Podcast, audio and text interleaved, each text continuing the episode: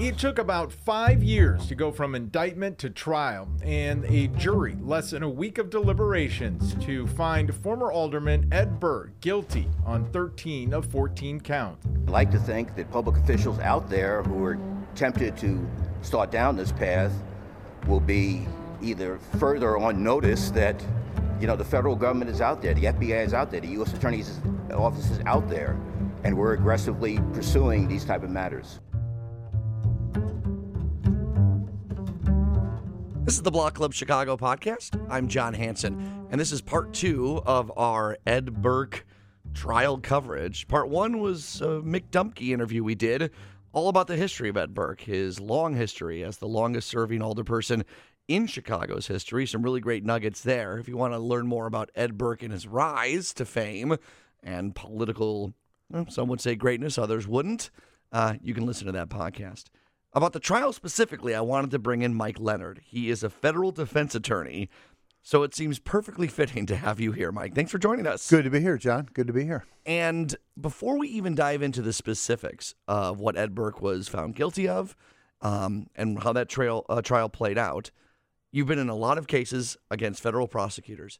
How hard is it to get a not guilty verdict in front of a, a federal court?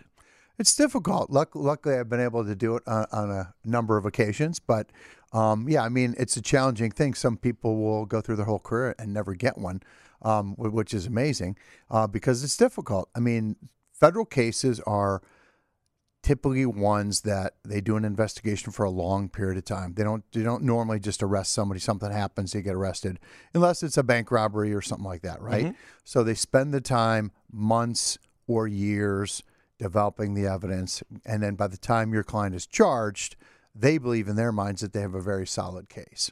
Uh, so that creates the challenge versus state court, which is more reactive to something that occurred, someone was arrested while something's in progress, not nearly the level of investigation you get on the federal side. How long of an investigation into Ed Burke do we know it went on for? I mean, years and years, right? Yeah, we know this goes, this dates back about five years. And I think it was um, I think somewhat by accident, you know, they got Solis as the cooperator. Former uh, Alderman Danny Solis. Correct. But I don't think Burke was the target at that time, and I don't think Madigan necessarily was the target at that time. Um, but yeah, this goes back years, and I I, I got to believe that Burke has been investigated in the past. I think he, I think he has. Mm-hmm. Uh, but this case, the differential was Solis and and the clarity of the tapes, audio and video, and they were lucky to get some some beautiful quotes from Burke, such as, you know, did we get the tuna? Things like that, which colorful are colorful quotes. Yeah, which are colorful and sexy and easy for a jury to understand. And I think that also they had a cooperator in Solis who had a dry run because he's going to be testifying in the Madigan case. And he came across as very matter of fact, soft spoken, credible. And the government was smart. They really let the tapes be the case rather than a cooperator. I want to talk about that colorful language used and why that might have made a difference in juries' minds because there's been cases in the past where it's not quite as crystal clear of whether what we think they're talking about is what they're talking about. Obviously, landing the tuna is just almost so on the nose. It's almost like a script from a TV show. Yeah, it's a gift. It was just a gift. An old school politician talking off the cup to somebody else and he's a you know almost 80 year old guy. And so his vernacular is different than many. But yeah it's almost like a, a, a spoof on a mob film or something like that. So right. you know if you're the prosecution listening to that tape you're like oh my god we, we got a we got a beautiful thing here. All right. So ed burke is an alderperson was an alderperson till earlier this year. Um, he also had a business which did what? I guess my understanding is that property tax appeals primarily, which is interesting because that's what Madigan's firm does as well. Mm-hmm. Um, so you know the whole crux of this thing is it's a it's an old school scheme in the sense that it's it's a little bit more sophisticated than saying, "Hey, give me five grand," or you know, accepting cash or whatever under instead, the table or yeah, something like instead, that. Instead, it, it's a little more sophisticated. That hey, I want you to or you will use my law firm, um, and then I'm going to do favors for you. That was that was the essence of the case. And let's say there was no leaning on, let's say there was no pressure to do so. There's nothing inherently illegal about someone using an alderperson's business.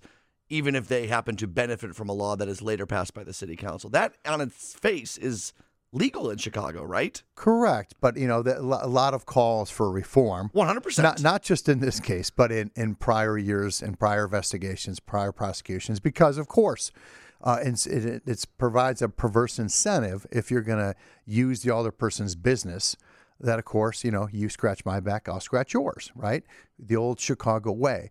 So there, there needs to be some reform in terms of what aldermen just like state senators and reps should have these same rules ethically what you can and cannot do. Right. Because there's so much of an overlap and that leads to most of the corruption. I guess what i was suggesting is that the prosecutors still had to climb a battle you couldn't just see they spent money and they may have gotten favorable things in fact many of these attempts that Burke did did not actually happen.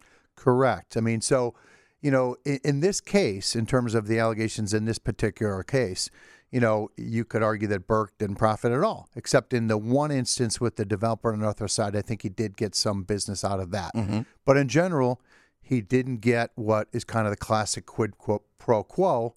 And, you know, that's going to be an issue on appeal to the Seventh Circuit and maybe ultimately the U.S. Supreme Court. But these situations where you don't get that quid pro quo, you don't you don't do one thing and get something immediately in exchange. And Burke here was trying to steer people or encourage them or make them use his law firm in exchange for him going to bat in his political manner, right? And uh, actually, most of the time in this case, it failed. They didn't. They didn't use his firm. Quid his firm, pro no. Yeah, his firm didn't make money. And you know, he was. It's interesting because it, being an old school, sophisticated politician that he is, he was. You get the clear sense, and you see from the evidence that he was kind of strung along by these guys. Mm-hmm. You know, some of these younger people who aren't beholden to politicians, aren't using, aren't used to doing business the Chicago way. Particularly the Burger King developer from Texas. I mean, they basically behind the scenes were like, uh, "We don't want to use this guy. We're not going to use this guy." Um, and so I think, you know, it's interesting. Uh, even from the juror's perspective, when you're looking at jury selection in the Burke case, a lot of people didn't even know who he was, you know. And so, he, as powerful as he is, and and how integral to Chicago politics he's been, a lot of the jurors who were picked had no idea what he what he what he was about, who he was, didn't know that he's a particularly powerful guy until they heard the testimony and evidence. So, just you mentioned the Burger King thing, and that led to the Sun Times. front page uh, headline. I don't know if you saw it when the guilty verdict came out.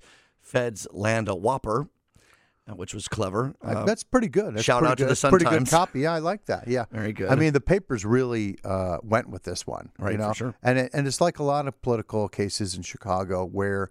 You know, you, you kind of have the feeling in some ways the media is driving it. These are such powerful people that are such the centerpiece of Chicago and Illinois politics. But a lot of people I know who aren't lawyers, who are average Joes, they didn't know much about the Burke case, nor did they really care, which is kind of interesting. So the Whopper references the Burger King, which you mentioned, a Texas developer trying to rehab a South Side Burger King.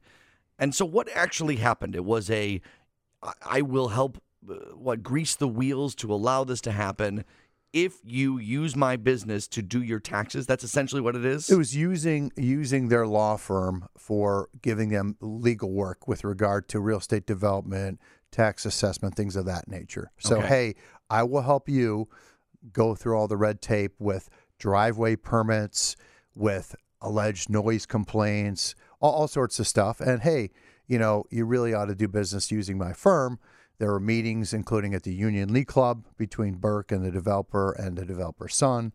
Um, so yeah, th- that that type of stuff, um, which was really the centerpiece of the case. So 13 out of 14 counts he was convicted of. I just wanted to get some sort of definitions or in explain it to me like I'm 10. Racketeering. What is that? Sure. So that that kind of goes back to the the mob concept, right? That you're you are essentially operating as as a criminal enterprise, and you're engaged in acts in in in kind of a consistent manner, right? That you have a a pattern and practice of doing illegal activities for your own personal and financial gain. You know, you, racketeering typically is used with with uh, poli- with um, you know the mafia or now nowadays more commonly with gangs, gang prosecutions. You know, sp- these sprawling cases. So they're they're basically saying he's engaged in racketeering. He had this this system of getting business done in a legal manner, and then then they laid it out through various schemes and specific instances. Okay. What about extortion? Well, extortion is what it sounds like. You know, yeah, uh, you're you're going to do something for me, or I'm not going to do something for you. I think out of all 14 counts, the the one count he got the not guilty on was count six, which was an extortion related count where they charged him and his aide Andrews. Um, yeah, so you know, in terms of going forward and like you can, you can break down these counts all day. Well, so that's what I was But- getting at. but They all seem the same, yeah, same it- thing. well, they're they're the same type of conduct, but they're different schemes. You know, so you had you had you had different sort of predicate uh, crimes, or I'm sorry, predicate projects that serves as the basis for the different charges. Because you could have just had the Burger King scheme, Burger Burger King scheme, and that led to various charges. You also had the old post office, the re- rehab of that, right? And the idea that Burke was shaking down developers who were associated with the old post office, that telling them again, you know, that you're going to use my law firm and I'm going to help you get through this red ta- tape. Same thing with the um, the museum, the the um, A field museum. Field Museum, where the allegation was, "Hey, I'm going to go to bat for you on a fee increase if you scratch my back by getting someone I know a job." Right. So which each- also didn't happen. yeah, which also it, it- again he failed. embarrassing, Yeah, yeah so he failed with all his power. But each of those different schemes we've talked about: Burger King, Field Museum, Old Post Office. All of those independently could form the basis for charges, and they did. And so there was sort of a grouping related to the different schemes. So, but here's here's the thing going forward. Everyone's talking about, gee, he can get 20 years. Um, and of course, that's possible theoretically, but there's something more important in these cases called the federal sentencing guidelines. And that really is more, uh, you know, indicative of what the type of sentence he'll get. I don't know off the top of my head what his guideline range is.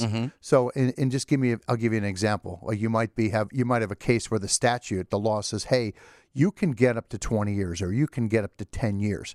But then your federal sentencing guideline range may be much lower. For instance, it might be a range between 48 and 60 months. I'm just making up numbers here. Uh, so more likely, you know, Burke, I think Burke will get uh, harshly rebuked by the judge, who also is a former prosecutor, worked for the U.S. Attorney's Office, and I think he'll get, you know, some significant time. However, there's huge mitigation here. He's an 80 year old guy.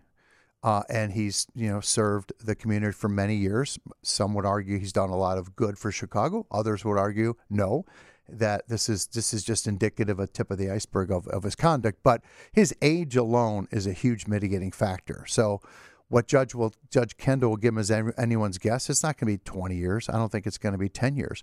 I could see something range of on the worst case scenario maybe four, six, or eight years. But I, I don't think he's going to get the type of sentence people are banding about, that especially, just especially def- at his age. Is that the, just the defense attorney in you saying that, or is that based on things you've seen this judge do in the past, or federal judges do in similar circumstances? Well, again, most most judges are are driven uh, number one by by look at the federal sentencing guidelines, and of course they're allowed to go below those guidelines. They're allowed to go above.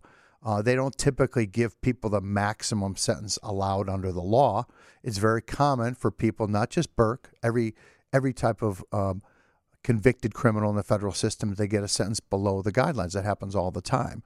Um, however, I think there's going to be a strong push by this judge to uh, make an example of him, which many judges have tried before and failed with various other politicians. So this idea that you know you should pay for others and you were going to be the deterrent for others, it really hasn't worked. And mm-hmm. so the defense counsel will have a strong argument. Yeah, judge, you know, Burke is supposed to be the poster child for reform.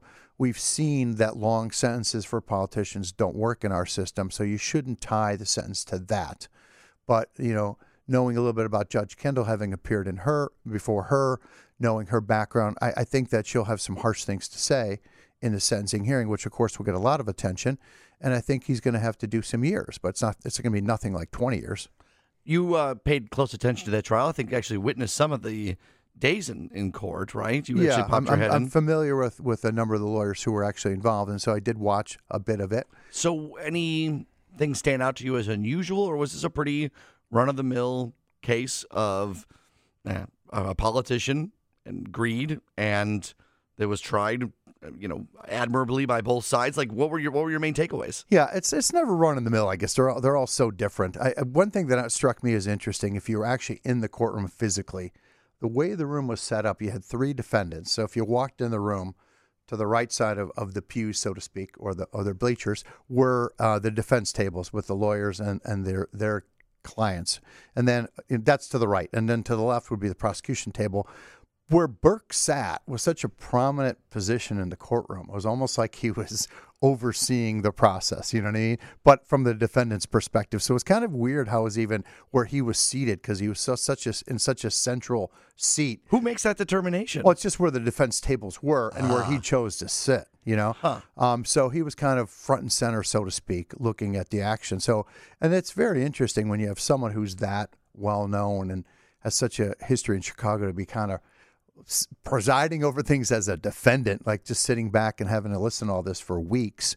Um, but I think that what the government did was somewhat interesting. You know, they had a case built almost exclusively on audio and videotapes. And so they chose not to call the person who was behind the audio and videotape Solis. They just their position was, hey, let's keep this clean. We're not going to make the case about the cooperator Solis. We're going to make it about Burke and his words. We're going to show this this jury, you know, dozens of audio and videotapes, and let Burke's words sink him, which I thought was a clean, crisp way to do it. And then it, it kind of forced the defense's hand. Well, okay, we're going to call Solis. We're going to say he's a piece of S. Mm-hmm. We're going to say he's garbage. But in a case like this, it wasn't particularly effective because, you know, Solis just got on a stand, took his medicine like a good cooperator does, and said, hey, look, yeah, of course they had me for my own crimes. Of course, I agreed to participate to get a better deal for myself. Of course, I'm hopeful to get no time at all for myself. That's why I did it. But it didn't really change the nature of what Burke said, you know, because you couldn't prove that Solis, you know, behind the scenes was lying to him or, or doing anything untoward. It was like Solis was a very valuable cooperator who was kind of an observer uh, through the audio and video. So I think the attacks on Solis kind of fell flat uh, because it didn't matter. You know, even if he even if you thought he was a bad guy for being a mole or a turncoat or whatever, the tapes were what they were. So it was a difficult case to defend from that standpoint. Um, I did think that Burke might catch a few more not guilty counts because I thought, particularly that Field Museum scheme, I thought that was really weak. It was basically for your viewers who don't know about it, is that he had recommended somebody to the field, gave their resume to the field, and said, Hey, why don't you hire this person? They kind of blew him off. And I don't think it was even intentional. I think it just got caught in the red tape. Right. And then they were talking to him about an upcoming fee increase for the field. And he was kind of like, Hey, surprised to hear from you after what you did to me. Uh, but, you know, it, it's almost no different than if, if you in knew somebody industry, well yeah. at a company and you gave him a resume and said, Hey, can you help me here? At least give this kid a shot. And they blew you off. You'd have the same reaction whether you're a politician or not. So I just thought those, the Field Museum related things I thought were weak. So I thought he might catch a couple not guilties there. He only caught one not guilty. So I think overall everyone expected him probably based upon the evidence to go down. The other thing was with the co defendants. Um, as Jon, for once, I made a correct prediction my whole career yes, on WGN. I made one correct prediction. I said his co defendant, Andrews, who's kind of his aide, um, was going to get a not guilty. He did. Those those lawyers who represented him did an excellent job. And what they established was that look, just because he's acting at Burke's behest doesn't mean he knows there's anything wrong with what he's doing. He's just a guy carrying out ministerial acts. So I think the the defense, which was Pat Blegen and Todd Pugh, did a tremendous job positioning Andrews for not guilty completely in all five counts. Okay, you've been on this side of things too, even though you've won at federal court. I know you've lost cases too. I have. Let's say in 30 seconds, if you're Ed Burke's lawyer, what do you say to him in those first moments after he finds out his fate? There's not much to say. It's really just consolation, you know, depending upon the nature of the client. Sometimes you're giving a hug, sometimes you're trying to buoy them up. But, you know, Burke knows the consequences here. Uh, but what you're really trying to do is kind of you're kind of playing the role of, of consoler. It's a difficult situation. Even in Burke's shoes, I think he was probably very surprised, you know, based upon the, the longevity of his career and what he's gone through over decades and has never been, you know, targeted like this. I think he probably was very still in his own mind optimistic that he was going to win. So you're really just trying to play the ro- the role of, of counselor counselor with a C O U and S E L O R versus lawyer counselor. And you know, you know, sometimes you're giving your client a hug. Sometimes you're trying to just buoy their spirits back up, telling them the fight's not over. We still have a sentencing hearing. We still have post-trial motions. We still have appeal. Th- those types of things. You know, sometimes, not in Burke's case, you know, they're despondent. Your client might just be bawling. You know, so it, it's a tough. It's really tough for everybody. Mike Leonard, we appreciate your expertise. Thank you, Jon. Nice to be here.